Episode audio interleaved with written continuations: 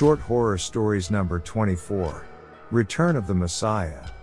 In the year 2026, the Messiah came back down to earth. She performed miracles and cured the sick. There was no doubt as to her authenticity. She appeared to all nations at once. All believed. All worshipped her.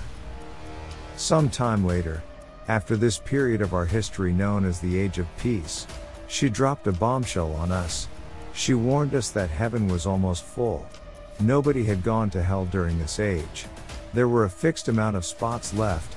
Paradise would be closed to all who died after the gates close. That is when the mass suicides began. Taking your own life, she had told us, was not a sin if you died a pious man.